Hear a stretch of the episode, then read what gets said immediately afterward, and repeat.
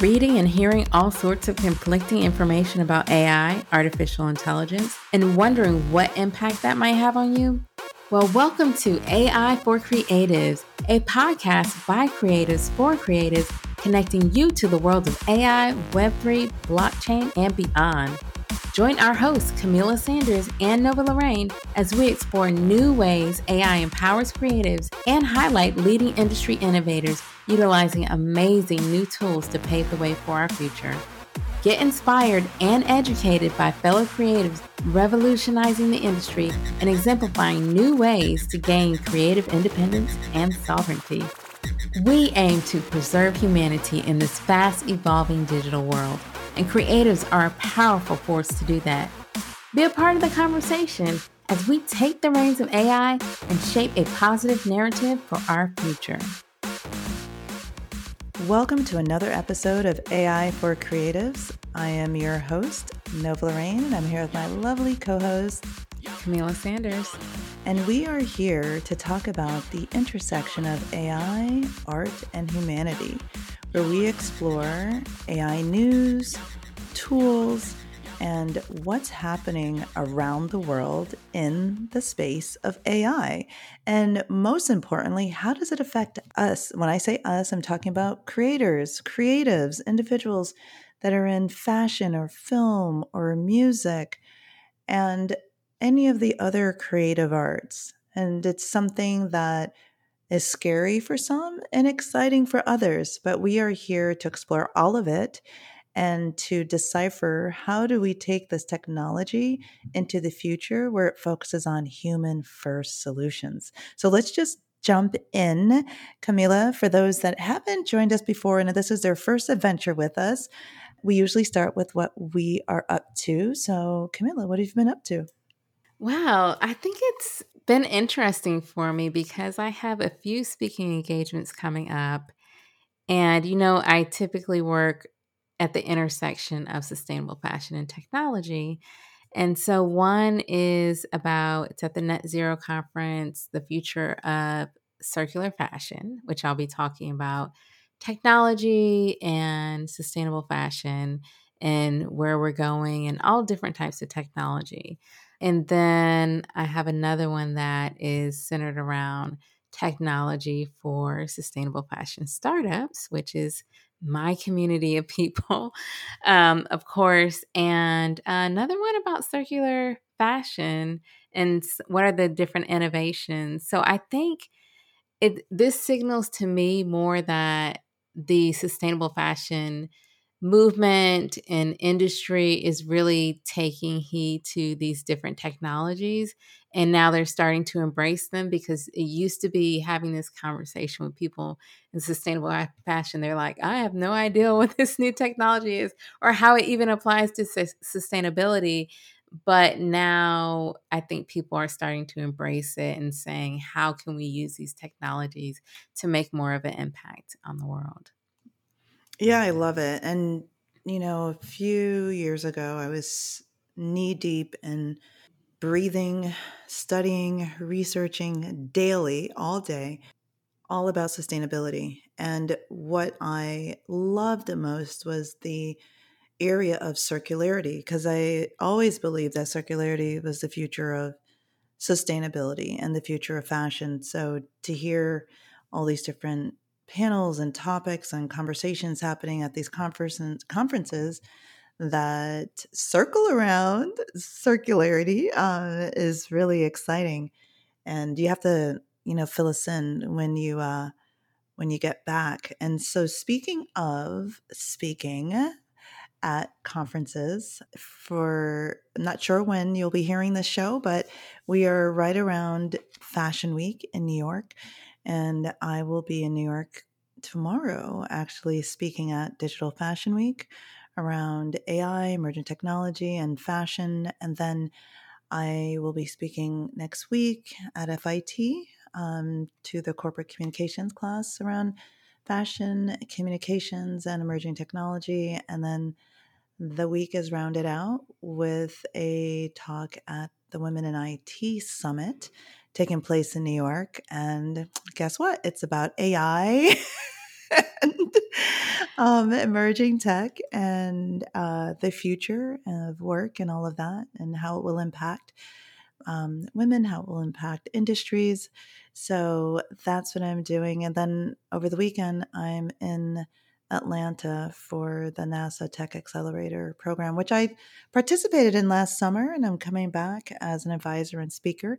So, really exciting time. It's about that season again, um, times of terms of hitting the road and getting in the plane and you know doing the circuit. So, uh, I guess we'll be comparing notes when we get back for the next show.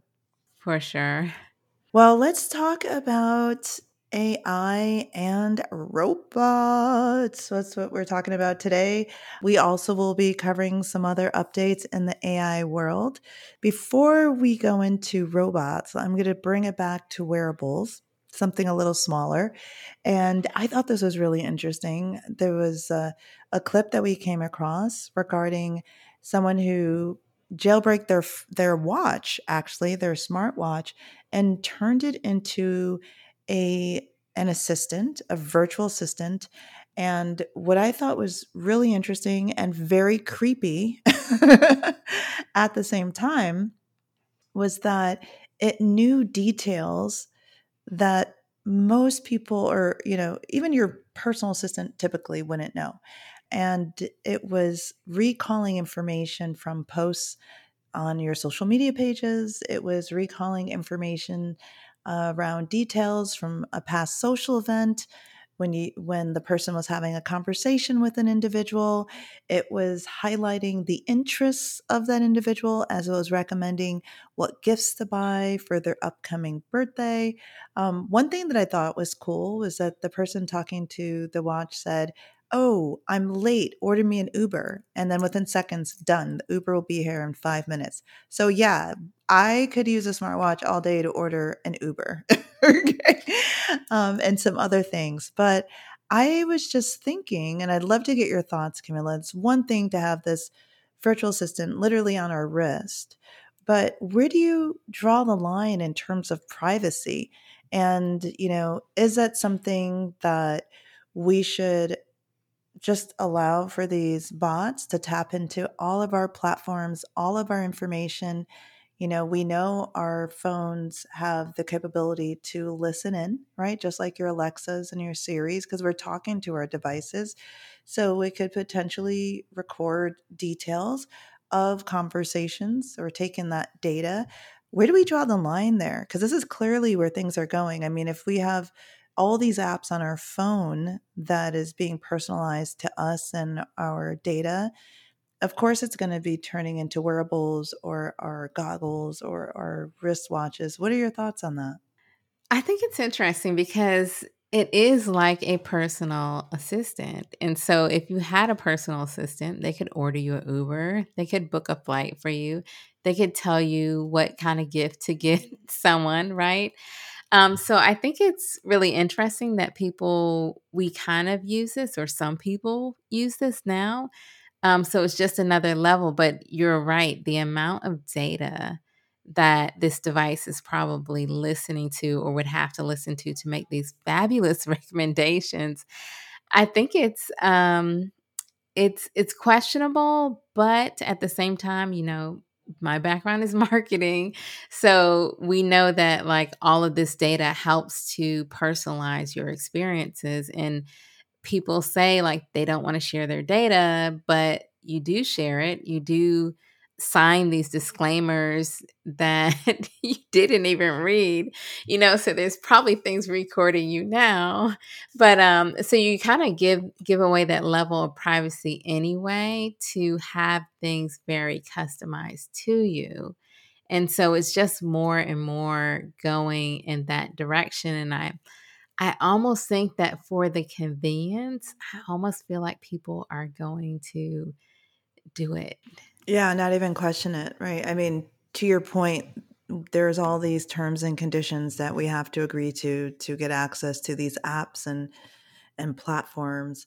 And so we are probably just handing over a ton of information. So now we have the ability to activate a bot that is being trained on the information and personalizing these experiences. And then my question though is where do we draw the line? But if we are aware now that this information is being gathered for our conveniences, what sort of protection can we put in place so our personal information isn't used for not so positive intentions. If it's collecting information around the birthday parties that I'm going to and how old my children are and what time I have to pick someone up from school or practice, hmm. We have our calendars now. We have our notes in our phones now. So I don't even know if this makes a difference now that it's just talking to us, right? With these language models, now we can have a conversation back and forth in real time. But it's just something to think about you know, I think that as we're as excited about the conveniences that we should cautiously, you know, think about protection and think about privacy and and maybe opt into certain things that we don't want collected um, or accessed. So yeah, it's just it's just something to put out there. I think it's really really exciting, but we should ask those questions around privacy and we should you know what steps can be put in place to avoid getting hacked and things like that as we continue to have these more personalized experiences. So, speaking of privacy, you and I were talking about this a little bit before we turned the mics on, and there is an AI powered product that is built around quote unquote traffic safety. Um, it's called Lane AI. It's being tested in Cornwall in the UK. And the purpose of this, at least what they're stating, is to prevent i guess accidents and or increase more positive driving habits. And so this ai software records and photographs the inside of the car of the drivers. So it can see if the driver's wearing headphones it can see if the driver's holding a phone it can see if the driver is wearing a seatbelt, amongst other things. And what it does, though, it captures the photograph and or imagery, and it sends it to the authorities. And then the driver gets a fine sent to them in the mail if they are tied to any infraction. And so they collected 5,000 violations that now this this community or at least the the governing body is collecting all this new revenue from these new infractions, I guess, that possibly were caught before. So I just again, I get it, safety first, but where do you draw the line in terms of privacy? There's so many ways that can be abused. There's so many issues behind that. I just you know, I think of a number of things. I think of, you know, here a big deal is in other places too is like license plate readers. And, you know, you're going to patrol through a neighborhood and read people's plates and see if they have warrants and start knocking on doors or wait for them. Um, and then I also think about my experience in DC with red light cameras where they don't post the speed limit and you think maybe the speed limit is like 35 it's a residential and it's really like 25 but they, but they get you on the red light cameras and so it's it is a way for them to to get revenue but at what expense right because I think, you know, everyday citizens, we should have privacy, especially in our vehicles. And we sh- uh, should also just be able to live our lives and not necessarily be a revenue stream for all of these. You know, we pay our taxes, but, you know, we shouldn't be a revenue stream like this. You know, the police, to me, should be here to serve the citizens, right? Not necessarily gouge money from them. And then it's also, you know, these types of systems have disproportionately affected Black and Brown people, mm. you know? Mm. So there might be uh, so many different like cultural issues or other things that are happening that we're thinking about 50 million things or whatever's happening that this will disproportionately affect people in certain neighborhoods people with certain backgrounds culturally mm. and to me it just seems like another way to further you know inflict the cycle of poverty further go to use the do the prison pipeline mm, right? right because once you get so many tickets maybe you can't pay them and then you get a warrant and then you know so and it, and we've seen like in the judicial system that you know black and brown people are get harsher sentences and things like that so there's so many things that is wrong with this and it's it's very interesting because the conversation that we just had is like all this data and who people can have access to it and probably use it for bad but also what are the things that people can have access to our data and we can lose some of our privacy and it's disguised as something good. So you have to be very vigilant about that too. 100% i agree and i think it's funny because when you have these technologies come out i think that you're going to have these counter technologies that will come up from the you know these other solutions where someone's like okay well i'll just create maybe this new tint on my window or the camera can't peer in or whatever. But i, I think it's it's really interesting just to see where the ai technology is being used from a use case standpoint. And i think the whole point is just being aware right and that technology may inspire you know someone to create something else and that's creativity so that's great but I think it's just being aware of some of the things that are coming down the pike. So if there's things that don't sit well with us, we have a voice and we can speak up. And because, you know, inventors are going to invent and researchers are going to research and engineers are going to build, as the consumers, as the community that's being impacted by the tech, we should educate ourselves. And then if there's something that stands out that is a little troubling, we should say, hey, you know, let's look at this or another way of doing this. So, anyway, let's move on because I think you bring up some incredible points regarding how this tech could impact certain cultures or communities in a negative way. And again, if there's no one speaking up about it, you know, there may not be parameters or guardrails put in place to prevent that from happening. So, moving on to a really could be scary or sensitive. And you and I really look at the glass half full most of the time. And we touched on this uh, on an earlier episode. I think we had done one on the future of AI and ChatGPT 5, and we had touched briefly on robots. And we were saying that this was coming towards the end of 2024 and early 2025. Well, here we are still in 2023. And we have a robot that is accessible for a consumer to purchase, a humanoid robot with legs and arms and a head at $90,000. For some people that they could afford this, that's released, that's available. And okay, the Jetsons is here. You can have your own personal robot now. Holy smokes. And it will be powered by a ChatGPT of some sort or a Bard or something similar, it will be powered by OpenAI. So you're going to have this robot that can engage with you, have a conversation with you, and that continuously learns. Yeah, and I think that's it's interesting because we've seen robots for a really long time. Like if you think about it back in the day, you remember some video from someone that had a robot and it looked like a robot.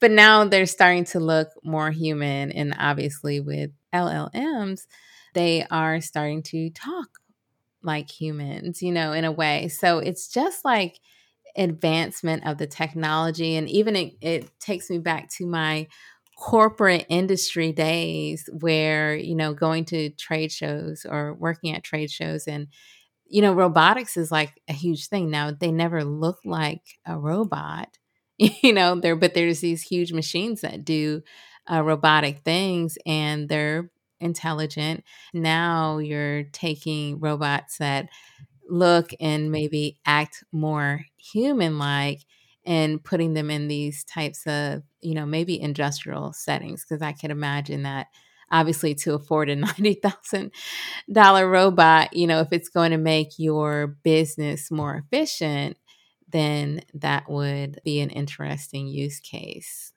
Absolutely. I mean, we're going to see more and more robots in these warehouse settings as it relates to distribution and where you have a need to lift heavier weights. I believe there's a robot called Apollo that can lift, I think, 25 kilograms, I believe, in terms of weight. And there was one that we were looking at, I believe the 90,000 one, that's fairly tall and resistant. I think they were testing it by kicking it over and it could easily come back up. And so, anyway, just really interesting times ahead. One of the things that stood out to me was at a, there was a conference where there were robots introduced that had the appearance of being human. So it's one thing where it's humanoid and it's a, you know, machine exterior and you could see the nuts and bolts, you could see the metal framing. Okay, fine. Then you have robots that are covered in what looks like human flesh. Obviously, it's not human flesh, but it in an appearance of being human, where the eyes move across the sockets, the hair is human like. And my question is why? and again, we're so early in the technology. Um, we've seen Sophia the robot, where you know clearly half of her head is exposed, and you could tell it's a machine. But in this case, these robots entirely are made to look like humans. And I don't know. The use case is they're there for companionship for the elderly, and that's a positive use case. What else do you think it would be used for? Um, well, it's funny because you're like, why? and I think the human reason is always like, because we can. like, why do we go to the moon? Because we can, you know, like we're always, you know, humans, we just have to discover, we have to explore, we have to learn, and we have to push those, you know, barriers, you know, and it's it's always like this race to what is the next thing that we can create? You know who's going to be who's going to be the next creator? What country is going to be the next creator? Mm. and so or how can we do things bigger and better? So i think that's just really human nature I am all for this because I'm thinking back to Star Trek and I'm like, oh, you know, this is this is totally, you mm. know, Star Trek was real, data was real. So it's in my mind. So I'm like, this is cool. Like I can actually have a friend like data. No. Oh, but um but yeah, I mean it's yeah, you I mean think about these things and it's like, well, if you really can have somebody that can literally like solve your problems mm. just by asking like and it could be technical things and oh my gosh my mom is always talking about how she can't open uh, the top to a to a bottle or mm. she can't hmm. reach something higher she can't lift this or that i mean i actually can see the use case for that yeah that's um, true. but my mom's also the person that still writes checks at the cash register. So I don't think that she would want to use it. But right, right, right, right. I could see some people embracing it. It's, I don't know about the companion piece. That I think that's why you want to make it more human, is so that it could be that. But yeah, I don't I don't know about that. so that's that's interesting. I do because some people would be freaked out by the robot that looks like a machine and is walking around and it would seem much more invasive if it's in your home than a robot that looks human. So that's a that's a good point. I didn't think about that. And you know, I could see in cases of mental health and from a companionship standpoint, even though there's question marks around that. I mean, we are already seeing software, AI powered software that allows you to date an AI. You know it's an AI and you develop a relationship with the AI. It gets to know you very personally and it has these real life conversations with you. And so that already exists right now. And so now let's you take that software that's living on a browser and you you know take that same technology, you put it into a human looking machine, human looking robot, and now you could do the same thing. So again, it's it's the wild wild west right now and who knows where this is all going.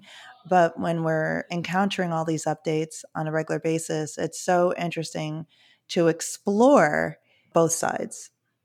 Yeah, and I think too, though, eh, it's very interesting how this is advancing because you know, you're talking about dating and AI, and even if you think about social media and us being online, like it's all really a facade, right? We we kind of have a closer relationships e- with people even though we don't even talk to them you know so it's like this this kind of artificial thing and with the robot that kind of says all the right things that you want to hear or that they think you want to hear, or maybe they might program some adversity into it. I don't know. But there's something about humans that is like this unpredictability. And I think sometimes we mm, thrive on mm, that. Yeah, on that. Yeah. And, and, a robot can't it's always going to be there you know it's always mm. gonna, you know like how do you how do you learn how do you grow how do you i feel like it will get to a point where this is not acceptable anymore it's not a good substitute even with social media you know since it's kind of like that facade you get engrossed in it like that's how you're it's meant to be like you're engrossed on your feed and you're scrolling and you're scrolling and you're scrolling same things with these robots, they would try to make it be more of an addictive thing. So it's like, is it kind of keeping people in this like coma in a sense where they're not facing, you know, the real world? And how do we kind of break out of that hmm, or can we that's interesting you know break out of that something to think about it's it's it's so much it's so interesting because it's like yay, technology, social media is great. I can connect with people globally, but at the same time, let's not get so immersed in it. Let's all, so I think it's all about living that balanced life, mm. you know, like connecting with people in real time, also connecting with people virtually, going out to nature for walks, but also when you can't do do that, you know, getting your headset and experience, you know, go climb a mountain or something. I think it's always keeping in mind that balance right. and and keeping in mind what we always reiterate like it's a tool it's a tool.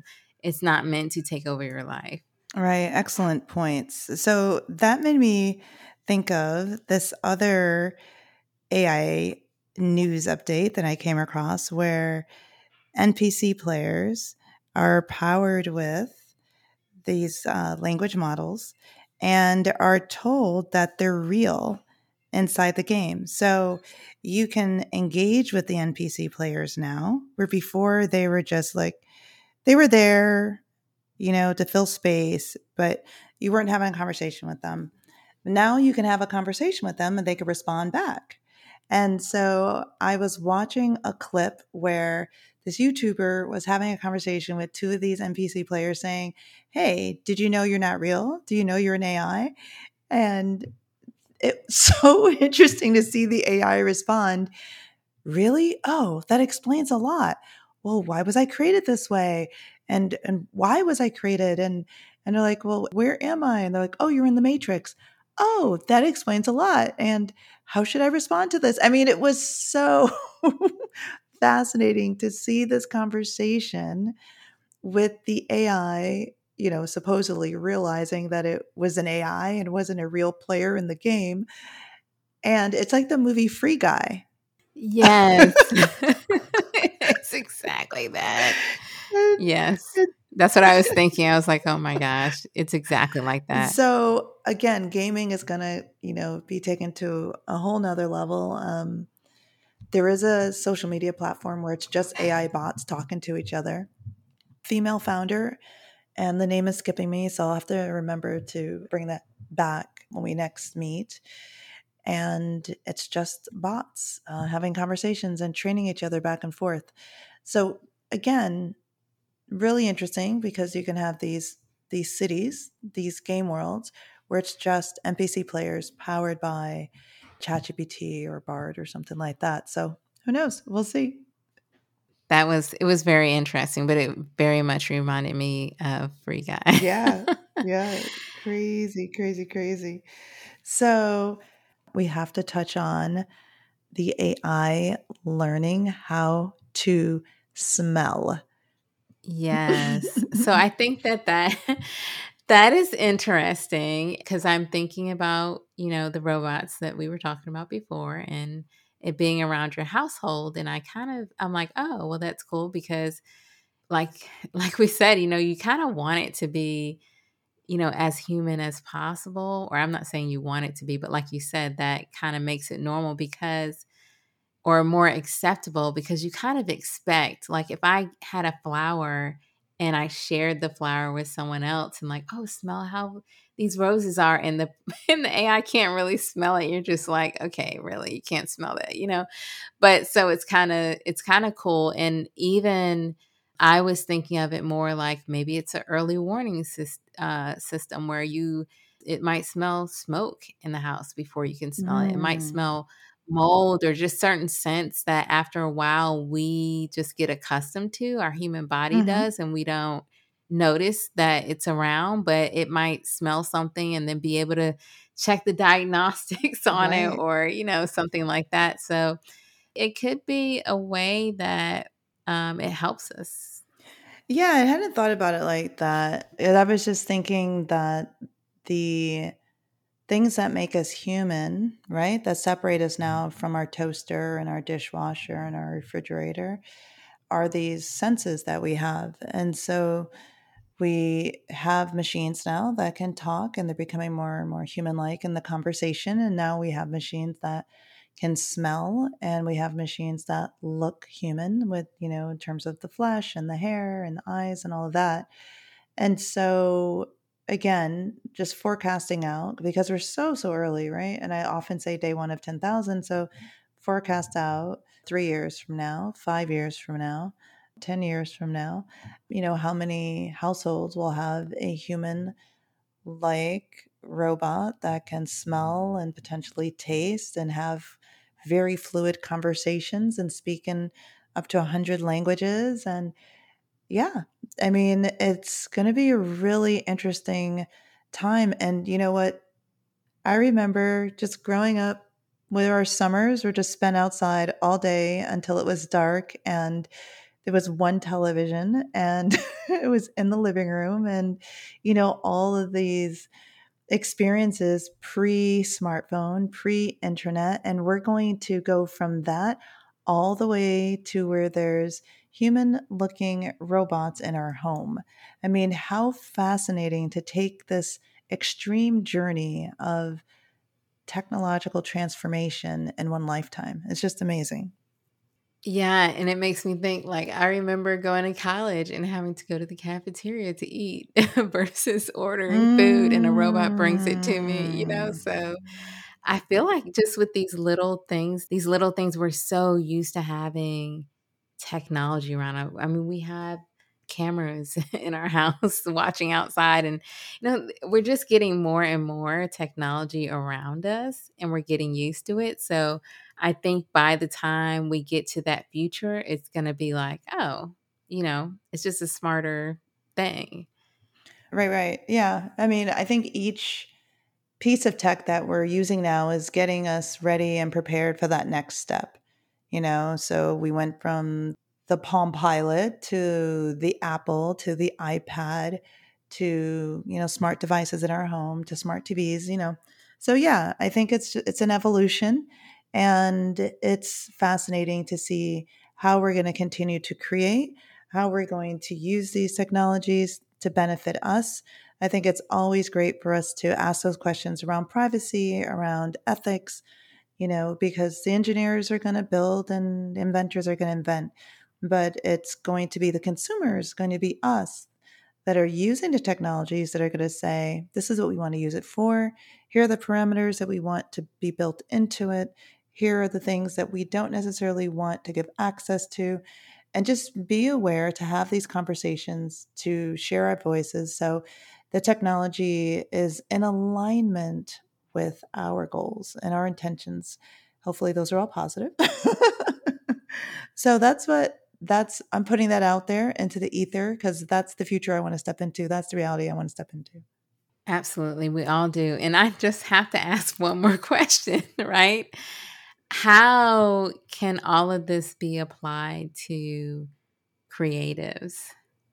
Yeah, I think that's an excellent question. I think a lot of creatives that I encounter are on one side of the fence or another. They're super excited and they're playing with the tools and it's making them more efficient. It's breaking barriers from a cost standpoint, from an engagement standpoint with their communities. But then on the other side is art and creativity was one of those things that drew the hard line between what makes us human and not. And so it's one of those things where I feel the technology and the AI is for some questioning, well, what is our story? What is our purpose? What differentiates us if a machine can sing or create music with an instrument or can paint a painting uh, or can sing a lullaby or, or write a story for my three year old? What is there left for me to do? So I think it forces us to sort of re examine our identity and what makes us human and how we can continue to expand as creators and creatives and how else can we create and how else can we elevate our creativity, our imagination, our personal growth with these technologies. And I believe the more of us that are putting our intention in that direction around growth, uh, human first solutions, around mindfulness, you know, all these things that could be powerful around freeing up our time to to play more. Like, how about that, right? And so, if we are looking at how we can together collectively bring that future forward as opposed to a more dystopian one, then we all win because the technology is here and it's continuing to move forward. And so I think it's so critical for us to be aware so we can choose how to participate with the technology. And so it doesn't just, you know, blindside us. I love that because you're bringing it to it's a, really a question that we don't know, right? Is that now that we have this assistance, now that we have these tools, it is forcing us to evolve. It's forcing us to elevate. It's forcing us to grow. And so, what is that potential that we have, right? And I don't think, I don't think we know because we haven't been there yet. So that's super interesting. I love that mindfulness and really leaning into that and growing through that.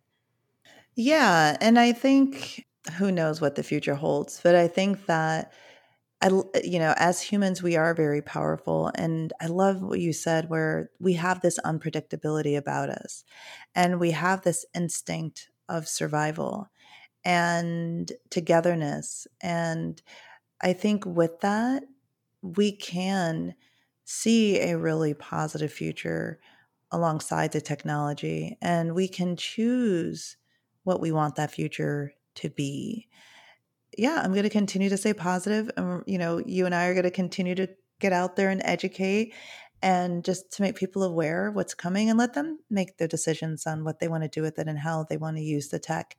But I feel that it's always to our benefit if we move from a space of positivity, of growth, of abundance, and not move through a space of fear, because that's when we create those negative outcomes. Love it. You know, I'm about being optimist and positive. I know you are. You're so excited every time I bring an update. You're like, "Oh, I love it. I love it." And I'm like, "Well, what about? What about?" And you're like, "It's great. It's amazing. Give me one. Sign me up." so I love that about you. Yes. And my knee jerk is always like, "Whoa, wait." And I think it is great to have that energy of positivity because that can eclipse any of the things that could go wrong. So I love that. I love the excitement and you continue to like open my eyes to these new more positive ways of skewing, you know, where this can go. So I appreciate that. So thanks. Love it. All right. Well, I think this is a good place to wrap this up. Another episode of AI for Creatives brought to you exclusively by the Pink Kangaroo Podcast Network. And please share if you found any value in today's show. Please go back and listen to our past episodes. There's so much great content there to help get you familiar, to bring you into this space, to help you ask more questions, to maybe inspire you to upskill. So please, please listen to those other episodes, subscribe so you can always stay up to date with the newest releases. And again, share, share, share, share, like, leave a review.